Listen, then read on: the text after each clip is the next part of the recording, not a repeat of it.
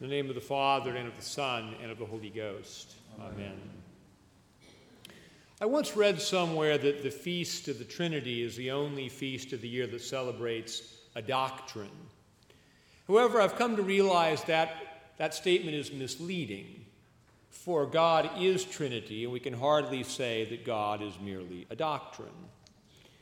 In fact, the primary error with regard to the Trinity is the attempt to understand the Trinity as formula rather than as experience.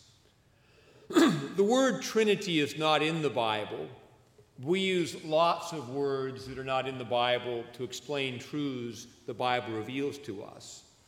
The words transcendent and incarnation are not in the Bible either but both describe biblical truths about God. The Bible is the record of how God has revealed himself to man. Theological statements such as God is Trinity are the church's inspired reflections on that revelation. This is not entirely different than the way scientists develop laws and principles about the world. It is said, probably erroneously, that Newton discovered the law of gravity when an apple fell from the tree and hit him in the head. That is to say, the law of gravity resulted from reflection on and experience of the creation, just as the doctrine of the Trinity results from reflection on and experience of the revelation. The difference is that one must have eyes of faith to see the revelation.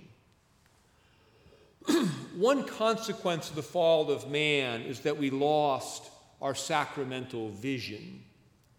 Because of sin, fallen man cannot see God. He cannot see that the creation is an outward and visible sign of a glorious creator. Man tends to see the visible world as an end in and of itself. Or if he sees through the physical to the spiritual, his vision is not 2020. His vision is clouded, and he falls into error and heresy. It is only through our experience of redemption in Christ, through the Spirit, that our vision is fully restored to us. This is why, in all the resurrection appearances in the Gospels, some act of revelation had to take place before people could see the risen Christ. The Father reveals himself through his Son. We comprehend or see the revelation through the Spirit. The Trinity must first be known as an experience before it can be understood as a doctrine. This is precisely what Jesus tells us in the gospel today. Quote, Verily, verily, I say unto you, except a man be born again, he cannot see the kingdom of God.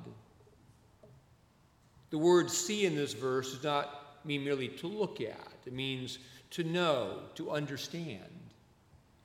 Without the gift of the Spirit, by which we are born again, we cannot know God or understand the nature of his kingdom. The same point is made in the epistle. St. John saw an open door in heaven, and a voice invited him to come up hither. Immediately he was, quote, in the Spirit in the presence of God. Only through the Spirit was John able to ascend into the presence of God and see heavenly things. We must first know the Father through the Son in the Spirit before we can understand that God is three persons who are united in one substance of being. We must be worshipers before we can be theologians. This has important implications for the mission work of the church. It suggests that there are limitations to the effectiveness of purely rational arguments in evangelism. We can't bring people to the knowledge of the Trinity by mere force of argument. For how can we get people to see by mere logic what Jesus himself says they can't see unless they are first born again? Evangelism, thus, must always begin with the prayer that those who are spiritually blind may be given the gift of sight. Conversion of the heart only takes place when God enables the blind to see. when we understand that we are spiritually blind because of sin, we understand that sin involves a loss of our contemplative nature. This is why the gift of restored vision in Christ leads us to worship and contemplation. The ability to see leads us to understand the genuine meaning and value of created things. Now, when we look at creation, we see the glory of the Creator. Now, when we look at bread and wine, we see the body and blood of Christ. Fallen man lacks this vision and is therefore drawn away from worship and contemplation. He focuses on the physical as an end in and of itself. This is the very definition of idolatry. This is especially evident in the modern world.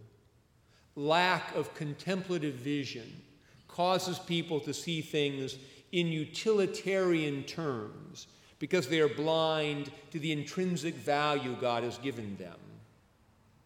When we see the creation as a sign of the Creator, we understand more clearly the value and mystery of each part of the creation. We are moved to wonder and exploration. Exploration, not exploitation. For one who truly sees understands that we can explore and enjoy the majesty and mystery of God, but we cannot use God or His creation for our own ends. The modern world does not value worship because it has no sacramental vision. All things are valued only in economic terms or in terms of what I think of them as opposed to what God has, has made them to be. However, worship and contemplation are central activities for the person who truly sees. For when we are born again, we begin to see the kingdom in all things, and the Spirit calls us to come up hither into heaven where we can see God. Our restored vision enables us to see God's Trinitarian nature.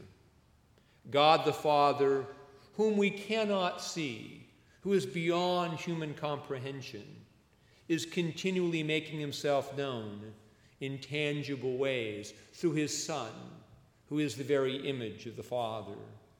And we perceive the revelation of the Father through the Son by means of the Spirit who opens our eyes to see. Three persons, yet only one God, as it was in the beginning, is now, and ever shall be. The more we see, the more we realize that there is much more to see. We talk about eternal life, about the resurrection of the body and life in the world to come. Sometimes we wonder what it will be like we can begin to contemplate eternity by imagining how we will experience the world when the vision provided by faith gives way to fully restored sight. When we not only join with angels and archangels and all the company of heaven in the Spirit by faith, but actually spend time in conversation and fellowship with them when we not only commune with God through sacramental signs, but actually see God. We know God in Christ through the Spirit, but we do not yet fully understand comprehend God as Trinity.